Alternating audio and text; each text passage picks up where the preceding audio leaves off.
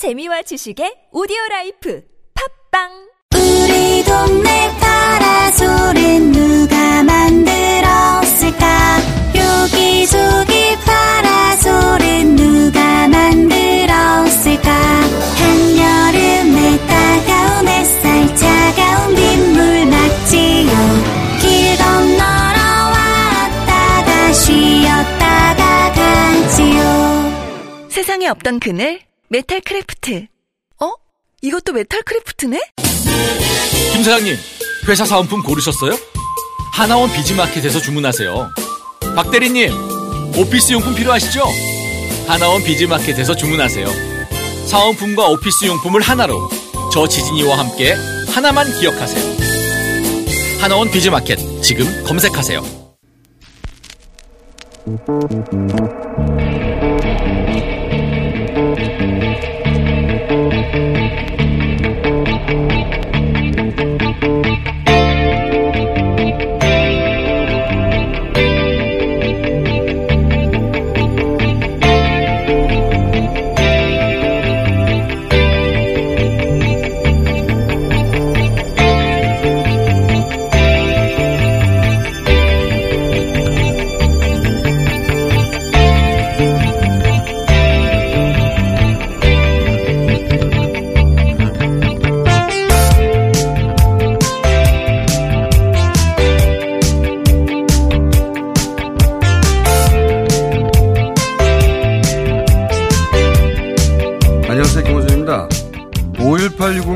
괴물 집단이라는 발언을 했던 자유한국당 김순례 의원이 사과를 했습니다.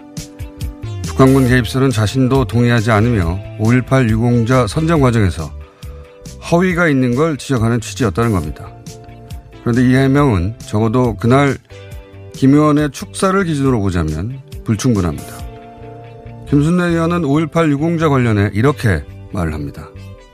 저희가 좀 방심한 사이에 정권 놓쳤습니다.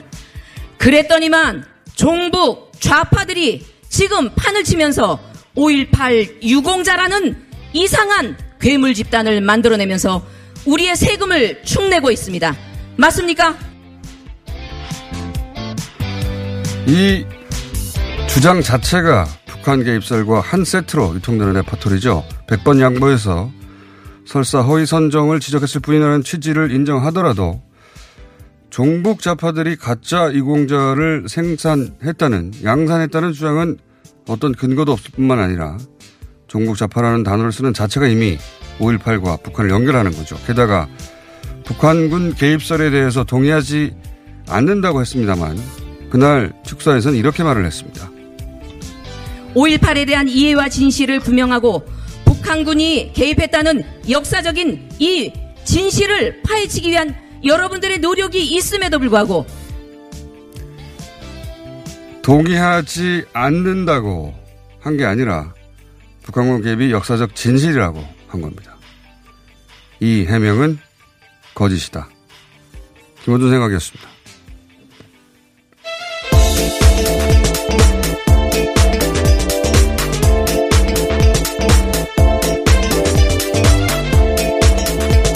시사인의 김은지입니다. 네. 해명을 하길래 공청에서 발언한 내용이 이미 있어요, 공개돼. 예. 네. 아침부터 못 들을 이야기를 들었다라는 기분이 전체 발언이 드는데요. 별로 길지가 않아요. 5분 약간 넘는데. 그래서 누구나 들어볼 수가 있습니다. 저만 들어볼 수가 있는 게 아니라. 어, 이제 해명은, 어, 유공자들이 잘못 선정됐다. 그런 취지였다는 건데 그 근거가 종북 좌파들이 어, 그랬다는 거예요. 다른 근거가 없어요. 제시되는 게. 그러면서 어, 항상 등장하는 주장이 유공자 명단을 공개하라는 거거든요. 예. 네, 김진태 의원도 계속 그렇게 주장하고 있습니다. 이 역시 근거가 없는 것이 보훈 대상 같은 다른 유공자들도 다 명단을 공개하지 않습니다. 어, 5.18만 비공개가 아니라 원래 그런 거예요. 그, 실제로 만약에 공개되지 않겠지만 공개된다면 저는 세상이 놀랄 거라고 보는 게 오히려 거기에 계엄군이 포함되어 있거든요. 계엄군이 70여 명 포함되어 있는 걸로 어, 누군지는 이제 공개되지 않아서 모르는데 그리고 그 중에 50명 이상이 아무런 검, 금- 검증 없이 그냥 명단에 포함됐다는 거예요. 예. 이 독립 유공자 명단에 일본 순사 명단에 끼어드는 것과 마찬가지예요. 계엄군이 들어가 있거든요. 저는 이 계엄군의 공단이 혹여라도 공개될까, 어, 이런 공세를 하는가 아닌가 이런 생각을 쭉 해왔는데, 어, 개인적으로. 그러니까 계엄군의 공- 명단이 거기 있다는 게 나올 경우에 뭐 시민들의 명단도 사실은 종북 좌파들이 거기 허위로 만들었다. 그런 주장을 미리 해두는 게 아닌가 물타기로 그런 생각을 해왔거든요. 어쨌든 워낙 반발이 거세고 당내에서도 비판이 있으니까 이렇게 두리뭉실하게 뭉술하게 사과하고 잠잠해 제기를 기다리는 것 같은데 해명도 사실이 아닌 부분이 있다. 네, 여야 4당은 오늘 세 사람에 대해서 군리 윤리 특별위원회에 제소하기로 했다라고 합니다. 근데 뭐 윤리원에 제소하더라도 예, 어, 제 제명은 안 됩니다. 예, 쉽지 않은 절차이기 때문에 199명이 필요하다라고 합니다. 알겠습니다. 이건 잠시 후에 다루고 오늘 어, 인터뷰 하나 미리 잡혀 있는 게 있어서요. 예, 그 한국당 전당대회 관련해서 지금 논란이 많죠. 예. 네, 어제도 전해드린 바가 있는데요. 전대 보이콧 의사를 밝혔던 오세훈 전 서울시장은 당대표 경선에 도전하겠다라는 뜻을요, 주변에 밝혔다라고 합니다. 아직 뭐 공식적으로 나온 건 아닙니다. 예, 오늘 아침 조선일보와 중앙일보가 이렇게 보도하고 있는데 전원들을 전하고 있습니다. 다른 후보들은 어떻게 할지 입장 정리가 저희가 어, 전당대 연기를 주장하는 후보들 중에 자유한국당 안상수 의원을 전화 연결해 보겠습니다. 안녕하세요, 의원님. 네, 네, 안녕하세요. 안상수 의원입니다. 예, 예, 인터뷰를 제대로 하기 전에 예, 예. 어, 이런 일이 발생했는데 근데 지금 그 박관영 선관위원장이 전대 연기는 안 된다 모습을 봤지 않습니까? 예. 어, 이 방침이 부당하다고 보시는 거죠? 왜 부당하다고 보십니까? 어, 이제 뭐 부당하다는 것보다도 이제 선택의 문제인데, 네. 예, 저희들이 뭐 뜬금없이 전대를 연기하자 이렇게 말씀하고 주장한 건 아니고요. 네. 어, 아시다시피 27일, 28일 날, 어, 트럼프 김정은 회담이, 예, 이제 베트남에서 열리기 그렇죠. 결정이 네. 되지 않았어요. 그러니까 이제 이때, 어, 이것이 이제 그 우리나라의, 어, 굉장히, 예, 불리한 결정이 나올 수도 있다라고 걱정을 하는 국민들이 많고, 따라서 이것을 국민과 함께 자유한국당이 투쟁을 하면서 그 협상하는 과정을 예의주시하고 그러면서 어, 가, 이, 이 상황을 대처해야 된다. 우리가 전당대회를 하면서 우리 어, 문제에 몰두해 있는 것이 음, 좋지가 않다. 국민들 눈에도 뭐 그러한 시각을 가진 분들이 많고 어, 따라서 어, 우리는 좀 어, 연기를 하자. 특히 어, 종전 선언이 갑자기 만약에 에, 합의가 되는 경우에 지금 북한의 핵 폐기 없이 에, 그런 식으로 됐을 때 에, 이게 에, 앞으로 평화협정 그리고 미군 철수 등으로 이어진다면 이런 것이 어, 우리 한국의 에, 어떤 안전 사태를 걱정하는 경제계에서는 말하자면 어, 앞으로 어, 경제 경기 침체가 가속화되고 일자리도 이제 줄어든다. 심지어는 이 베트남과 같이 공산화되는 그런 전철을 밟고 이를테면 뭐 베트콩이 베, 어, 월남 아, 당시에 침공하지 않았어요. 미군 철수한 다음에 그 다음에 수십만 명을 어 그야말로 뭐 정치인, 언론인, 종교인 등을 처형하고 수백만 명이 보트 피플 보트 피플로 해서 바다에서 이제 수장되는 경우도 있었는데 이러한 전철을 우리가 아, 밟을 수도 있다. 그러니까 이런 점을 어, 경각시키고 국민들이나 우리 정부에는 어, 미국이나 아, 이런 데서는 그런 협정을 하지 마라. 뭐 이런 어, 어, 그런 어, 우리 국민적인 그런 운동을 하는 게 맞지 않느냐 그런 주장들을 해서 저희들은 이건 뭐 한 2, 3주 어, 옮겨도 어, 어, 전당대회 열리는데 아무런 지장이 없다고 생각해서 어, 그렇게 이제 입장을 정리해서 요구를 했던 것입니다. 예.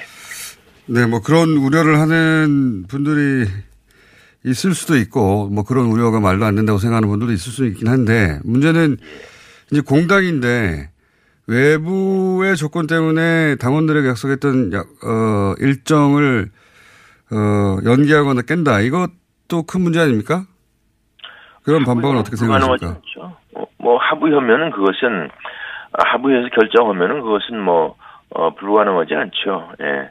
이, 뭐, 나중에 이제 27, 8일 날 좀 봐야 되겠습니다만, 어, 정말로 그게, 에, 우리나라의 아주, 어, 운명이 지금 걱정하는 대로, 어, 큰 변화가 있다고 그러면은, 어, 아마 당일날 전대를 하는 것이 그렇게 국민들한테 좋은 평가를 못 받을 겁니다. 뭐 또 하나는, 뭐, 그, 그렇게 큰 이유가 되지는 않을 수 있습니다만, 소위 컨벤션 어, 효과라는 게 있잖아요. 예. 어, 우리 당이 지금 뭐 한, 어, 2년 가까이 아주, 어, 어렵게 어렵게 해서, 뭐 제가 사실 전국위원회 의장으로서 인명진 비대위, 저, 김병준 비대위를 출범시키고 지금 마무리하는 일을, 어, 어떻게 역할을 했습니다만, 어, 이렇게 어렵사리 이렇게 나온 전당대회가 크게 뭐, 어, 이, 어, 트럼프 김정은 회담에 가려서 어, 다 잊혀지고 아무런 의미 없이 된다면 그것도 굳이 이, 에, 그런 선택을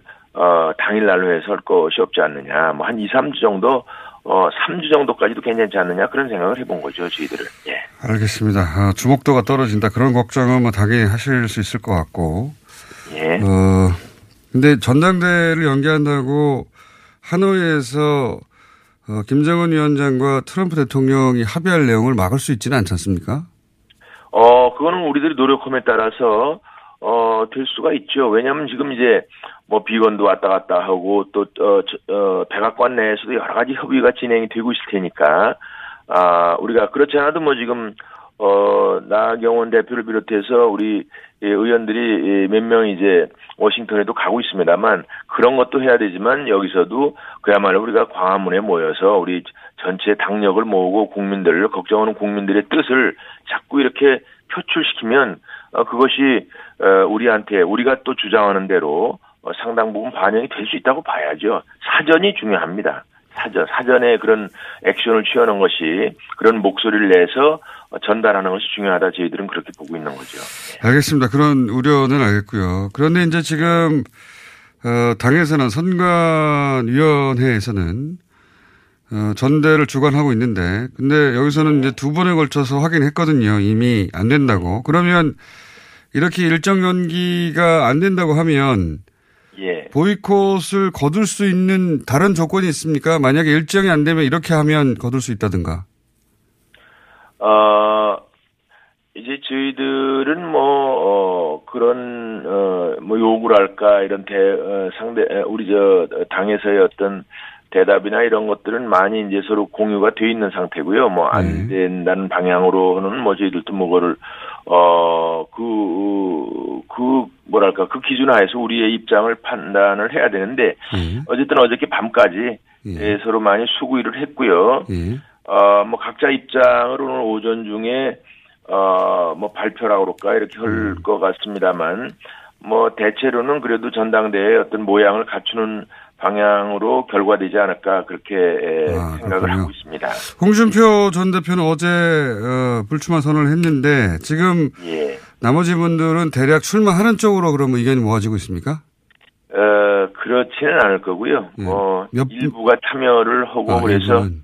예, 예, 그런 결과가 될 것으로. 의원님은 혹시 참여하십니까?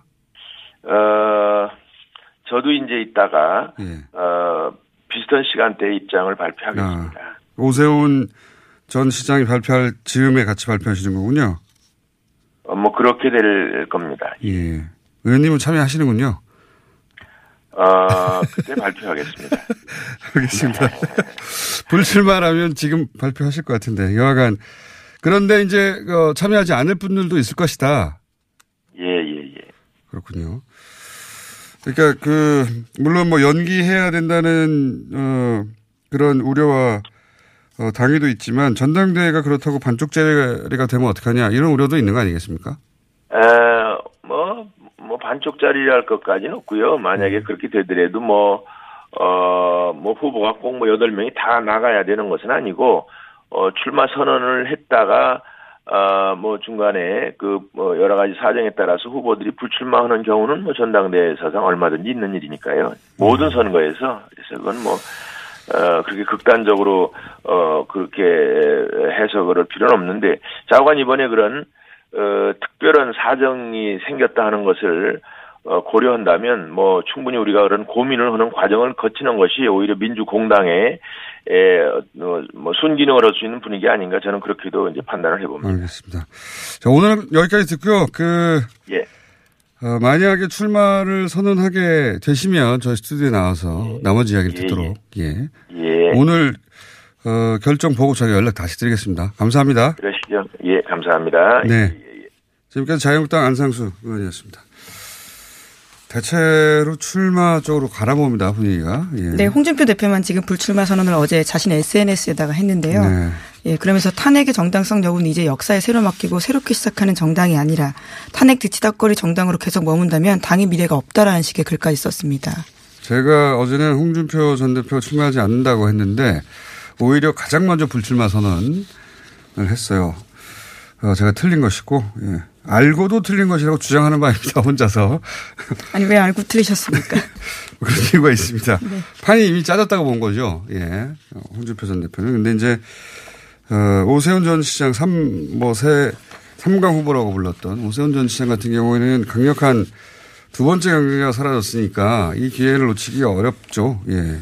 네, 그래서 어젯밤 늦게 당 대표 출마할 경우 지지해 달라고요. 당권 주자들을 만나서 호소했다라고도 합니다. 그러니까 이제 다 자기한테 표를 몰아달라는 거죠. 사실상 이강 구도가 되고 싶다. 홍준표 전 대표가 가져갔을 수도 있는 표까지 포함하면 자신이 이길 수도 있다고 생각하는 거겠죠. 예.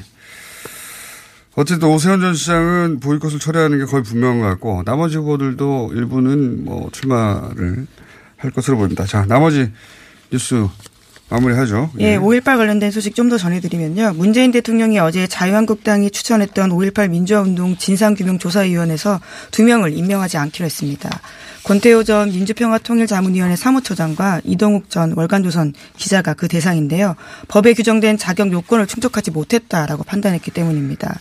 5.18 진상규명특별법에 명시된 법조인 교수, 법의학 전공자, 역사연구가 인권활동가 등 분야에서 5년 이상 경력이 있어야 한다라는 요건에 어긋난다라고 지적했습니다.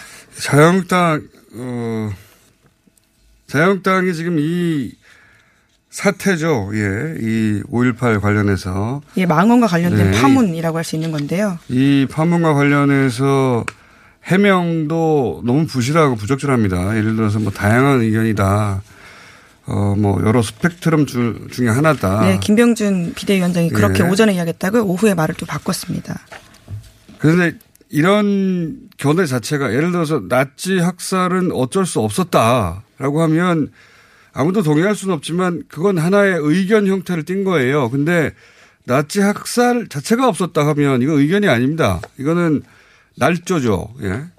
그러니까 5.18이 북한이 일으킨 폭동이다. 이건 날조예요. 그냥. 이거 의견이 아니고 다양한 스펙트럼도 아니고 어, 이렇게 이런 날조를 소수 의견 이런 식으로 말하는 자체가 그 거짓말을 보호하는 겁니다. 방조하는 것이고. 그러니까 그 자유한국당이 5.18 관련해 가진 인식 자체가 문제인 것이 이 추천한 인사들만 봐도 어, 그 권태호 전 사무처장 같은 경우에는 군의 특수작전 하던 사람이거든요. 네, 전문성이 네. 전혀 없었다고요. 임명 당시에도 추천 당시에도 5.18 관련 단체들이 문제 제기를 한 바가 있습니다. 전문성도 없지만 군 출신 그 특, 특수작전하던 군 출신은 말이죠. 군의 입장을 대변할 수밖에 없는 것이고 그리고 어, 이동욱 조선, 어, 월간 조선 기자는 광주 사태가 선동당한 것이다라고 주장하던 네, 광주 5.18 민주화 운동인데요. 심지어 광주 사태라는 호칭을 치면서요. 그런 식으로 이야기를 했습니다. 지금 그나마 그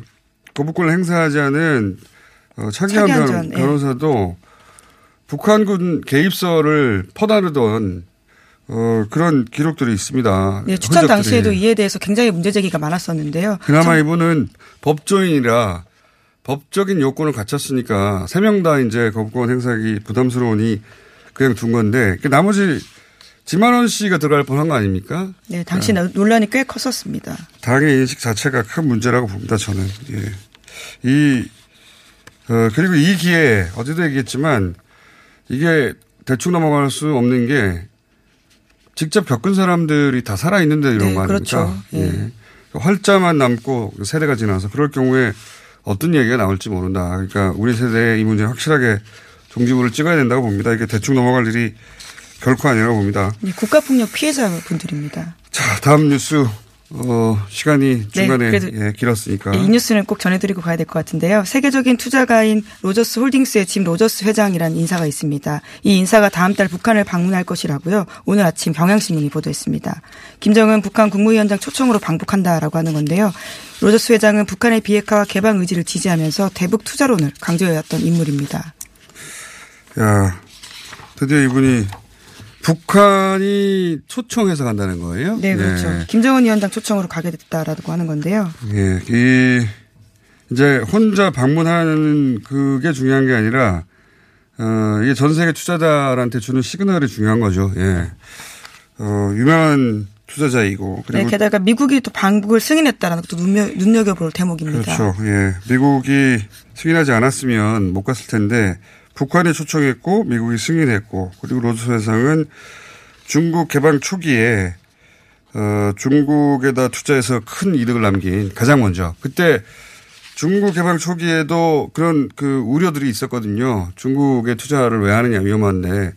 근데 이제 이분이 투, 투자해서 큰 수익을 거뒀지 않습니까? 그 결과가 있으니까 어, 전 세계 주목을 받겠죠. 그리고 이제 외자 유치라는 말을 김정은 위원장이 계속 해왔는데, 예. 그 외자에 미국 자본이 들어가게 되는 거죠. 만약에, 어, 방북해서 뭔가 약속을. 투자 승인이 된다고 예, 한다면요. 하게 된다면. 그- 그래서 이번에 작년에 그 금강산 관광, 어, 지구의 리조트를 갖고 있는 국내 업체. 예, 사회이사로, 사회이사로 영입되게 그렇죠. 됐습니다. 그러니까, 어, 이렇게 세계적으로 투자해서 돈 버는 사람은 좀 행보가 좀 다르긴 해요. 예, 예. 전 재산을 북한에 투자하고 싶다라는 식의 이야기를요 이미 작년에 한 바가 있습니다. 그건 과장이라고 봅니다. 네, 전 재산을 설마 투자하겠어요. 근데, 어, 금강산 관광 관련해서 국내 업체에 투자를 하고 사회이사로 들어갔어, 아예. 그리고 북한에 들어가고, 예, 이런 행위들이 직접 제재 완화는 아니어도, 예, 그건 유엔이 해야 되니까, 어, 민간 자본이 들어가는 것. 일종의 기대감을 예. 품게 하는 시그널이라고 볼 수 있는 건데요. 근데 동시에 저는 어, 이 우리에게도 그 경적을 울리는 거라고 보는 게 어, 미국 자본들이 다 들어 선점해 버리면 어떡합니까? 예. 어, 국내 기업들이 어, 이 선수를 뺏기지 말아야 된다. 예. 그 경제적 관점에서 그렇다는 겁니다. 예. 제주 하나 정도 더 하면 끝날 것 같아요. 예. 네, 그러면 하나 더 전해드리면요. 양승태 전 대법원장이 기소가 됐는데요. 양승태 전 대법원장의 기소된 혐의는 모두 48가지라고, 47가지라고 합니다. 많군요. 예. 여러 차례 뉴스 공장에서 전해드린 바가 있습니다. 여기까지 하겠습니다. 시사인의 김은지였습니다. 감사합니다. 아 시원하다 오빠 나 오빠 로션 좀 안 돼. 저번에도 쓰고 가져갔잖아. 오빠 거 엄청 좋던데 얼굴이 환해지는 게 남자 화장품이 왜 이렇게 좋아? 갈색병 원료, 명품 bifida가 고함량으로 들어가 있다네. 오빠 이거 바르고 얼굴 엄청 환해졌잖아. 아 그게 다 로션 덕분이었구나 빨리 내놔 나 좀 쓰게 바르는 순간 살아나는 환한 얼굴. 여자가 탐내는 남자 로션 헤이브로 맨즈 브라운 올인원 로션 지금 포털에 헤이브로 검색하세요 먹었니? 마이 무따 아이가 떠나라. 체지방? 무지 많다이가 떠나라. 콜레스테롤? 마이 높다이가 떠나라. 일석삼조 다이어트 미궁 떠날 땐 체지방? 핫! 콜레스테롤? 핫핫! 먹은 만큼 싸주마. 새끈하게 비워주마. 핫핫핫! 체지방 콜레스테롤 완전 분해 완전 배출 일석삼조 다이어트 미궁 떠날 땐 다이어트? 문제는 배출이야 일석삼조 다이어트 미궁 떠날 땐 잠을 충분히 자도 피곤한 분, 운동 시작부터 힘들고 지치는 분, 일상의 활력이 필요한 분, 이런 분들을 위해 활력 충전 코어업을 추천합니다. 코어업은 활력 충전에 필요한 9가지 기능성 원료에 신개념 단백질과 아미노산을 더해 차원이 다른 활력을 선사합니다. 박지희와 제시카가 추천하는 활력 충전 코어업! 포털에 코어업을 검색해보세요. 코어업 2 플러스 1 이벤트 참여하세요. 검은 내연을 부릉하고 내뿜는 차량에 눈살 찌푸리신 적 있으시죠?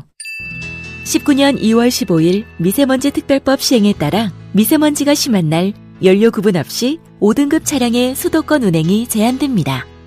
위반 시 10만원의 과태료가 부과되니 내 차가 5등급인지 환경부 콜센터 1833-7435에서 확인하세요.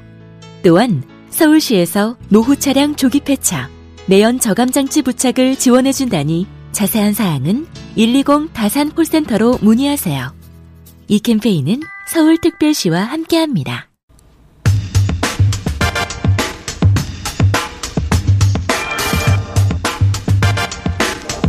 자유한국당의 5.18 공청회 논란이 지속되고 있습니다.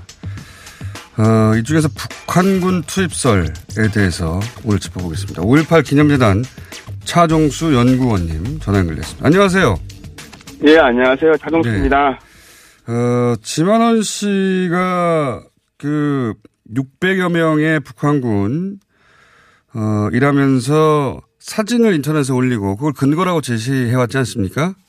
네. 네, 거기서부터 인터넷상에서 이런 그 이야기들이 계속 유포된 걸로 알고 있는데 우선 어, 이 사진 관련해서 팩트 체크가 여러 번 이루어진 걸로 알고 있습니다. 아, 알고 계신 사례를 좀 알려주십시오. 네.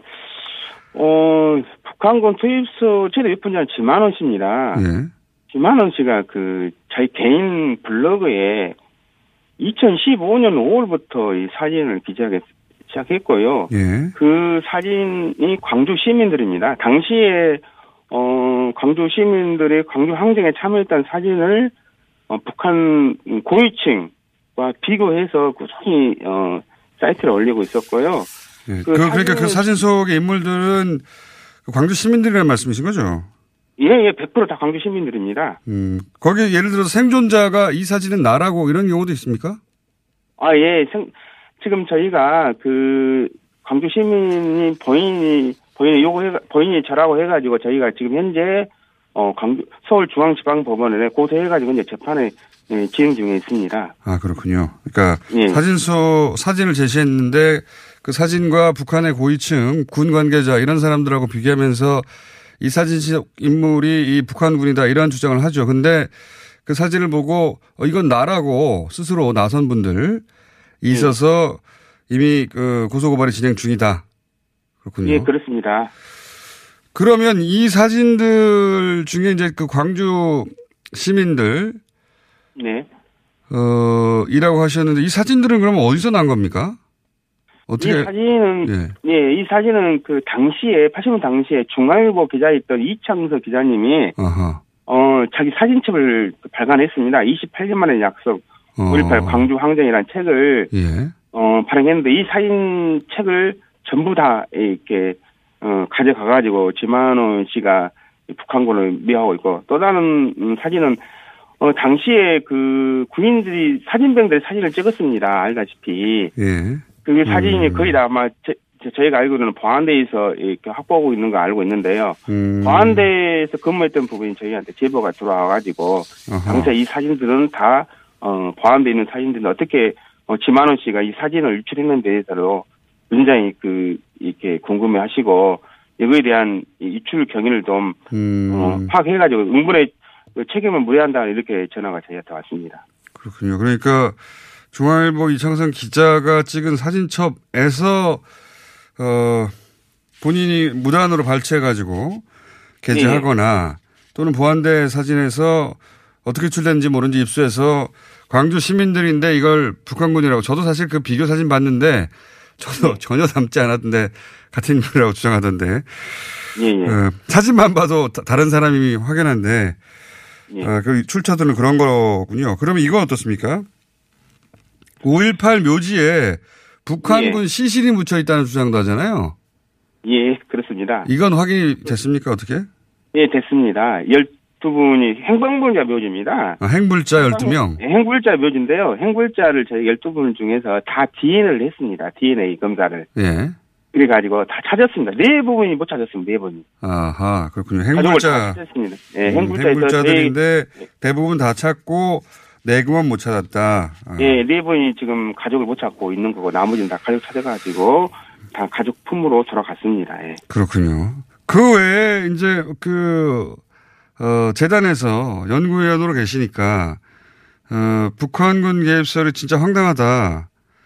어, 하는 것 중에 이런 것도 있지 않습니까? 그 제가 기억하는 것 중에 하나가 그 청주시에서 몇 년도인지 모르겠는데 수백 구의 유골이 발견돼 가지고 이게 바로 북한군 시체다.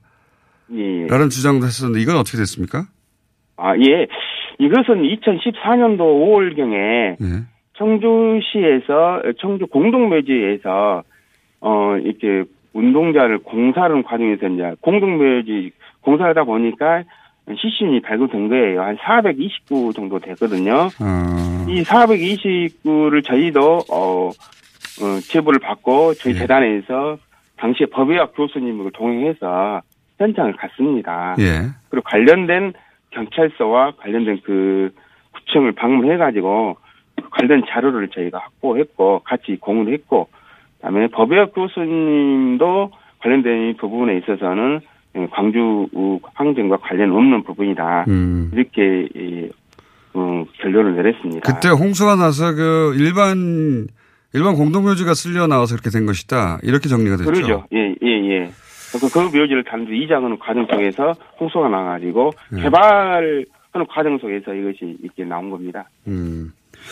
그러니까 지금 그 북한군이라고 그 주장하는 대부분의 이야기들이 다 반박된 건데 실제 그 탈북자 중에 탈북자 사진을 두고 이 사람이 어 5.18 때 북한군이었다라고 주장했는데 그중 그분이 자기는 5.18 때 10대였다고 주장하는 그런 차례도 나오지 않았나요? 그러죠. 예, 아니, 이런 부분, 탈북자 부분에 있어서는 예. 저희가 계속 그 확인 봐, 어, 확인해 보고, 그 다음에 제보도 바라보고, 예.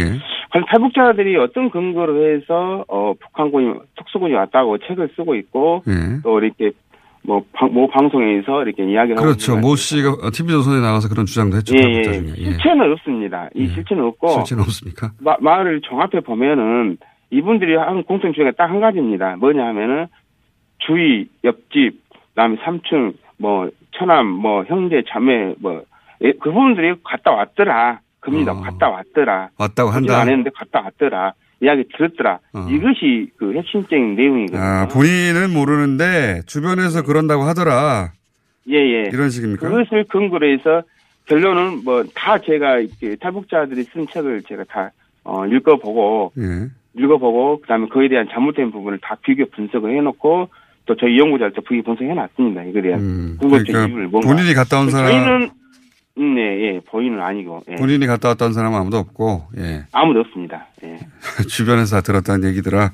예. 탈북자 중에 그런 주장하는 사람도 있죠. 예. 예, 있습니다. 예. 일부 있습니다. 예. 일부 있습니다. 이분들이 왜 이런 주장을 할까 의심도 가져볼 만한 대목인데 사실은 그죠? 예, 그런 부분에 있어서 누가 왜 그런 것을 옆에서 이렇게 이렇게 추종하고 있는가에 대해서는 네. 그래도 이렇게 밖에 봐야 된다 생각을 듭니다. 가장 유명한 사례가 이제 그, 어, 휴대용 핵폭탄을 본인이 예. 훈련을 받았다고 주장하는 분이 있죠. 예. 다 이것은 저 제가 봤을 때 휴대용 핵폭탄이 있지도 않은 시절이었는데 그때. 예, 예, 예. 그렇습니다. 북한에는 적어도. 예, 그러죠. 예. 그 특수군 600명이 일으킨 게릴라 전이다라는 주장에 대해서 어, 5.18 기념재단에서는 그 공식 입장이 어떤 겁니까? 정리하자면. 아 이거에 대해서 예. 저희가 이제 2013년도에 예. 국방부에다가 문의를 했습니다. 국방부에. 국방부에다. 예, 박근혜 정부. 시절이네요. 예. 예, 박근혜 정부 시절에 문의, 문의를 했는데 국방부에 저희가 문서가 공문이 왔습니다. 거기는 답변이 왔어요. 예. 그리고 당시에 그 2013년 정홍 국무총리께서 국회 본회의 답변에서 이렇게 말씀하셨어요. 5.18 민주화운동은 북한군이 개입하지 않았다는 것이 정부의 판단이다. 이렇게 음. 말씀하셨고, 당시에 그 박근혜 정부 시절에 어, 그때 당시에 김광진 국방부 거예요, 아마. 저희한테 이제 공문이 왔어요. 그때 당시에 저희가 어떻게 공문을 보냈냐 하면은, 그때 당시에, 어, 이렇게 방송국, 모 방송국에서 관련된 탈북자들이 나와가지고 입장을 발표하니까, 음, 이렇게 저희한테 공문이 왔습니다. 5.18에 북한군 특수부대가 개입해, 개입했다는 모 방송사의 방송 내용과 탈북자 단체의 주장에 대한 군의 입장을 해가지고, 어, 5.18 민주화운동 당시 북한군 특수부대가 개입했다는 내용을 확인할 수가 없었음 해가지고 저희한테 공문이 왔습니다. 예. TV조선도 사과 국방부- 방송을 하긴 했어요, 그때. 예, 예, 법무부 관리실에서 왔습니다. 음. 2013년도 10월 달에 왔습니다. 그리고 이제 주장 중에 보면 북한군이 땅굴을 파고 광주까지 내려왔다는 얘기도 있죠. 예. 예, 있습니다. 이거 지만원 씨가 주장하는 부분이거든요.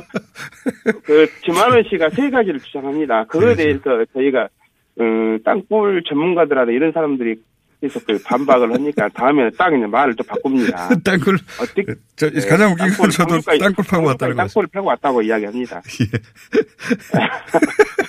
저도 저도 대한민국 어, 국방 대한민국을 농 농난하는 그런 발언을 하고 있습니다. 북한군이 땅굴을 파고 강주에 왔다는 얘기도 웃기고 어 또 또 그 말에 대해서 반론하니까 다시 또 말을 바꿔 어떻게 말씀을 이야기를 하냐 하면은 백두대간을 타고 또 왔다고 이야기. 백두대간을 타고 예. 예, 또 그거에 대해서 또 이렇게 그러면 당시에 우리 군인들이 우리 국방부를 책임진 육해 공군들이 그걸 못 오고 있었냐에 대한 예. 반론을 제기하니까 이제 말을 또 바꿉니다. 서해안에 배 타고 왔다고. 배 타고 왔다. 예. 예. 서 근데 해군에 대한 그걸, 눈- 그걸 해군에 대한 음, 명예를 훼손하는 부분이죠. 특수군 600명이면 사실 그 게릴라전이 아니고 전쟁이죠. 예. 전면전이죠, 사실은. 그렇습니다. 어, 말도 안 되는 주장들인데. 그래서 이제 추가로, 어, 이미 끝난 이야기인데 다시 한번 이게 불거졌습니다. 5.18, 5.18 기념재단에서는 어떻게 대응하실 생각입니까? 현재 그 저희가 좀 저희가 2015년부터 어, 지만원 씨를 민형상 재판을 고소를 했습니다. 예. 그래가 현재 지금 현재 어, 서울중앙지방법원에서 지금 제가 4년째 재판을 진행 중에 있고요. 예. 당시 재판의 내용은 말씀하신 대로 지만원이가 지만원 씨가 북한군 600명에 대한 왔다 가니까 그럼 600명의 광주 시민을 사진 사진 속에 있는 시민들을 어, 찾아가지고 또 또 또한 동의 당사자하고 저한테 연락이 온 사람들을 위주로 해서 지금 제가 4차로 해서 4차로 해서 고소를 진행 중인데 병합해가지고 음. 3월 26일 날 10차 재판을 진행 중에 있고요. 일단 민 민사 재판에 대해서는 이제 광주 지방법원에서 어 승소를 대법원까지 가가지고 승소를 했습니다. 2018년 12월 13일 날 또한 2018년 10월 25일 날 지만원 씨가 5.18 영상 고발하는 책자를 만들었어요. 그 사진첩을 예. 북한군 압박해가지고 600명에 대해서 그에 대한 어, 당사자가 직접 어, 방지방문 해가지고 1심 판결을 승소 판결을 받아놓은 상태입니다. 현재 또한 그 꾸준히 어, 지만원 씨에 대한 것을 저희 저희 재단 입장은 어, 서울중앙지방법원에서 1심 판결 나면 추가로 어, 북한 특수군에 증했던 지만원 씨가 했던 사람들 광주 시민들을 제가 어, 추가로 지금 재판을 고소를 하지 않고 있는데 추가로 고소할 예정입니다. 알겠습니다. 현역 의원들은 어떻게 하실 생각이십니까? 이번에 발언을 한. 어, 현역 의원들에 대해서는 저희 그 광주 광역시 5.18 역, 역사 왜곡 대책위원회가 꾸려져 있습니다. 예. 여기에는 어, 광주 시민사회단체, 제 단체 관련된 음, 우리 그 망라한 조직이기 때문에 여기에서 회의에서 결정한 대로 알겠습니다. 저희가 따를 예정입니다. 오늘 회의가 잡혀져 있습니다. 알겠습니다. 결과 나오면 다시 한번 여쭤보기로 하겠습니다. 오늘 말씀 감사합니다. 네, 감사합니다. 네, 지금까지 5.18 기념재단 차종수 연구원이었습니다.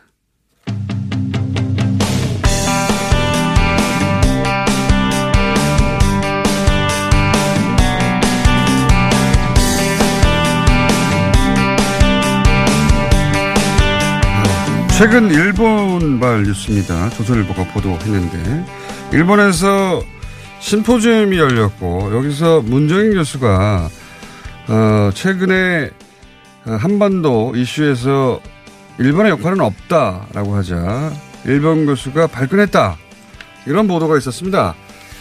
어, 당시 그 심포지엄에 참석을 하신 양기호 교수님을 모셨습니다. 안녕하십니까? 네, 안녕하십니까? 예. 갑자기 자주 모시게 됐네요. 예. 글쎄요. 1년에 한 번 모시던 분을 예. 한 달에 두 번 모시게 됐는데, 아니, 뉴스가 나왔어요, 뉴스가. 네. 어, 이 뉴스가 제법 크게 보도됐습니다, 우리나라에. 맞습니다. 예. 일본에서도 크게 보도가 됐습니까? 일본에서는 그렇게 아주 크게 보도는 안 된 걸로 알고 있습니다. 그 우리가 더 크게 보도한 우리가 더 크게 보도했죠. 네. 그러니까 요지는 어, 문재인 교수가 한반도 정서 정세에 대해서 발표했는데 그 발표문에 일본에 대한 언급이 없다. 그러자 듣고 있던 일본 교수가 일본에서 발표하면서 일본에 대해서 한마디도 없다면 어떡하냐. 이렇게 화를 냈다는 거 아닙니까? 그런 다음에 무슨 일이 벌어졌나요? 글쎄, 저도 그 자리에 있었는데요. 예. 그러니까 물론 이제 그것은 사실은 사실입니다. 저도 이제 사전에 발표문 한 10페이지짜리를 받았는데 예. 10페이지 안에 일본이라는 두 글자가 없는 거예요. 예. 저도 나중에 이제 그 지적을 하니까 저- 나중에 보고가 났는데 그래서 이제 그 김희아라는 동경대 교수가 있는데 예. 그 양반이 이제 굉장히 한일 전문가거든요. 그래서 아니 문 교수님이 지금 한반도 비핵화 평화 체제 말씀하시고 일본에서 발표하시는데 네. 왜 일본이라는 두 글자도 없느냐 이런 식으로 이제 일종의 항의성 충격을 음. 받다고 한 겁니다. 그래서 이제 문 교수님이 그- 그게 아니고 한반도 비핵화에서는 지금 당장은 종전선언 예를 들면 이제 남북한과 중국과 미국 사자 이야기가 나오는 거 아니냐 음. 그 과정에서는 지금 일본이 지금 스테이크홀더 이익 당사자가 아닌 것이고 네. 육자회담이 진행이 될 경우에는 당연히 일본은 들을 너무 것이다. 당연한 얘기 같아요. 예, 그렇게 이야기를 했죠. 그런데 이제 제가 보기로는 그 김희아 교수는 10페이지짜리 발표문에 일본이라는 두 글자가 하나도 없었다는 게 약간 섭섭했다라는 마음이 있었다고 봅니다. 그러면 섭섭하다고 하지 왜 충격이라고 그럽니까?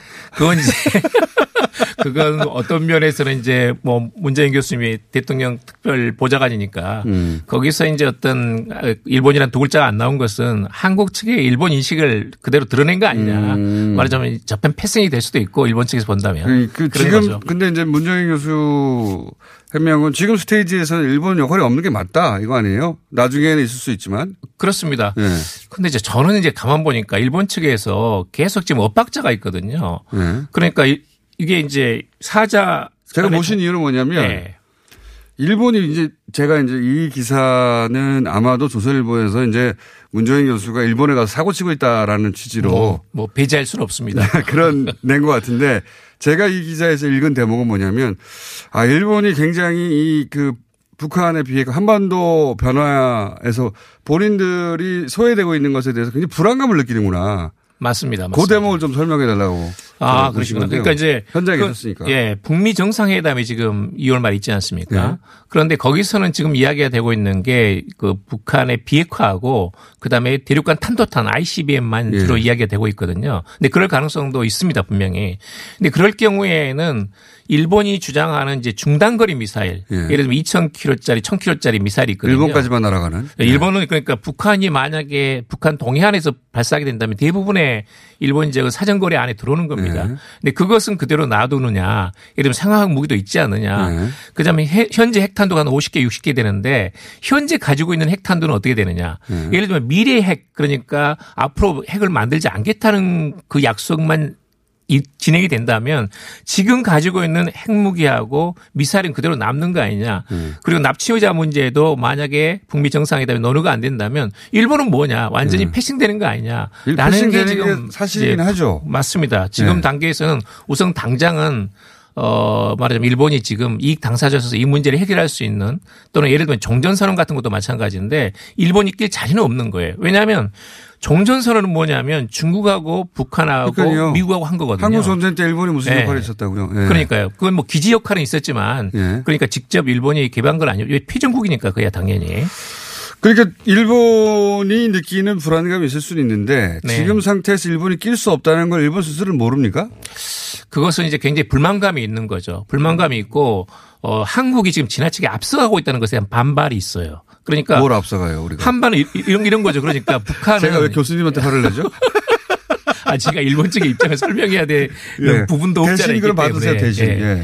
그러니까 일본 측은 뭐냐면 왜 한국이 지나치게 앞서가느냐. 음. 그러니까 우리는 지금 적어도 북미 정상회담 이루어져 가지고 비핵화 평화 체제로 그 방향으로 진전돼야 되는 거 아닙니까? 그 성과가 있어야 되는 거잖아요. 네. 분명히. 근데 그러려면 이제 판이 그대로 유지가 돼야 되는데 이건 일본 측에서 본다면 왜 한국이 앞장서 가지고 지금 이것을 완전하게 북한이 비핵화한다는 보장도 없는데 상응 조치로서 제재를 완화하려고 하느냐. 예를 들면 지금 이야기가 나오고 있는 것은 북한이 지금 영변 핵시설 다 폐기한다고 김정은 위원장 말하지 않았습니까? 근데 그럴 경우에는 미국 측도 그러면 개성공단이라든지 금강산 관광에 대해서 제재를 완화할 수 있다라는 것이 이제 그 빅딜 같은 또는 스몰딜이 될지 모르지만 거기에 대한 이야기가 있는 거잖아요. 네. 근데 그럴 경우에서 일본에서 본다면 중단거리 미사일하고 핵은 그대로 남는 거 아니냐 하는 일본- 불만이 있는 거죠. 그러니까 일본의 불안감은 전혀 해소가 안 되는데 안 되는데 한국이 자꾸 북미 정상회담을 그런 수준에서 맞춰가고 있는 거 아니냐 해가지고 불안이 있는 거죠. 이 한반도 이슈는 일본이 중요한 게 아닌데 일본 입장에서는 우리가 중요하다고 계속 말을 하고 끼워달라고 하는데 트럼프도 북한도 김정은 위원장도 끼워줄 생각이 없는 거잖아요. 지금 당장 전혀. 맞습니다. 사실 이제 우리가 불쾌한 건 뭐냐면 일본이 계속 거기에 대해서 그 한국을 비판하는 이야기를 계속 해야 돼요. 예. 우리는 우선 비핵화 평화체제 가 가지고 전쟁을 막아야 되는데 일본 측은 뭐냐면 자꾸 딴소리를 하는 거예요. 네. 작년에 예를 들면 이제 10월 달에 그 아셈 회의가 유럽에서 있지 않았습니까? 그러면 우리 문재인 대통령께서 북한이 지금 여러 가지 비핵화 조치를 단계적으로 시행을 한다면 거기에 맞는 상적인 어떤 그런 제재 제재 완화를 완화. 하자라는 예. 이제 설득을 하고 다니는데 한 발짝 뒤에서 쫓아오면서 일본이 여- 어, 영국 수상 만나고 그다음에 프랑스 대통령 만나면서 절대 안 된다고 그러면서 그러니까 문재인 대통령이 지나가고 네. 나면 일본 뒤에서 쪽에서 이제 그 계속 소금 뿌리면서 가는 거죠. 그러면서 이제 결국은 아셈 실제 그런 일 했죠. 실시했어요. 그리고 나서는 네. 아셈 총회 결의문을 해서 북한이 완전한 비핵화까지는 제재 완화 안 된다는 식의 결의문을 도출을 해냈어요. 결국은 네. 한판 일본이 약간 이긴 건 이긴 겁니다. 아, 일본이 그런 거를 정말 잘하는 것 같아요. 네, 근데 그- 왜냐면 뒤에서 방해하는 거. 뒤에서 방해하고 그 다음에 이제 그 국제 외교라는 게 있잖아요. 우리보다 네. 훨씬 네트워크가 좋고. 오래됐죠. 예, 그리고 이제 일본 외무성은 지금 만든 지 150년이 지났잖아요. 굉장히 대단한 인적 네트워크도 있고 역시 이제 국가에 대한 어떤 이미지 자체가 다르단 말이에요. 근데 그렇게 해서 항상 외교전에서 우리를 앞대어 왔는데 이 이슈에 대해서는 자기들 이 끼지를 못하니까 더 답답한 그렇죠. 것도 있겠죠. 저는 이제 어떤 면에서 지난번에 레이더 갈등이 있었는데 그건 일본에 관심이 있다. 이 한반도 문제에 대해서 일본 측도 어떤 이익 당사자라는 것을 과시하는 어떤 프레젠스 과시하는 그런 면이 없지 않아 있다고 봐요. 그러니까 지금 요지는 그러니까 일본이 느끼는 불안감이 있는데 그 불안감을 해소할 때는 없고 맞습니다. 북한과 미국은 껴주지도 않고 맞습니다. 답답하고 그러니까 한국한테만 계속 이런다는 거 아닙니까?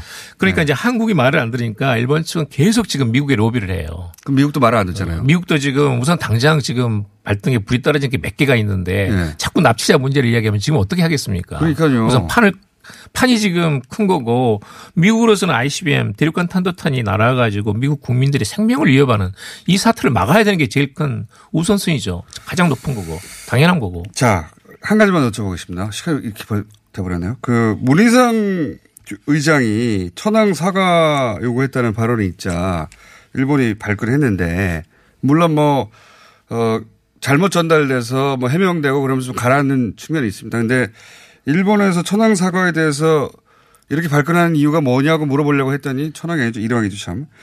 어, 10초밖에 안 남았네요. 10초 내에 어떻게 해보세요. 그러니까 이제 일본 측은 일본 국민들은 천황이라는 것은 우리가 생각하는 것과 다른 존재거든요. 근데 그런 면에서 교수님, 아무래도 정치적으로 3부에, 3부에 한 3분만 더 하고 가셔야 돼요. 알겠습니다. 요 질문까지 3부에서 다시 듣겠습니다. 양교 교수님.